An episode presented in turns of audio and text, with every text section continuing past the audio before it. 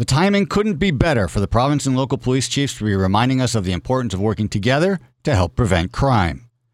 This week marks Crime Prevention Week in Ontario, an annual awareness event in partnership between the province and the Ontario Association of Chiefs of Police. The week provides an opportunity to highlight the successful partnerships police have been able to create with local community organizations to prevent crime and increase the safety and well being of Ontario communities.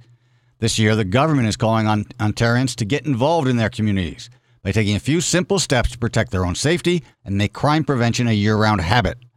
Those tips are report suspicious activity to police, have conversations with friends, family, and neighbors who are more vulnerable or at risk of being taken advantage of, such as elderly adults or teens, share safety information on community social media channels, and learn how to stay protected from cybercrime, online scams, and identity theft.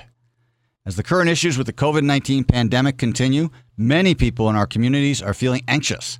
That makes it especially important to come together to prevent crimes before they start.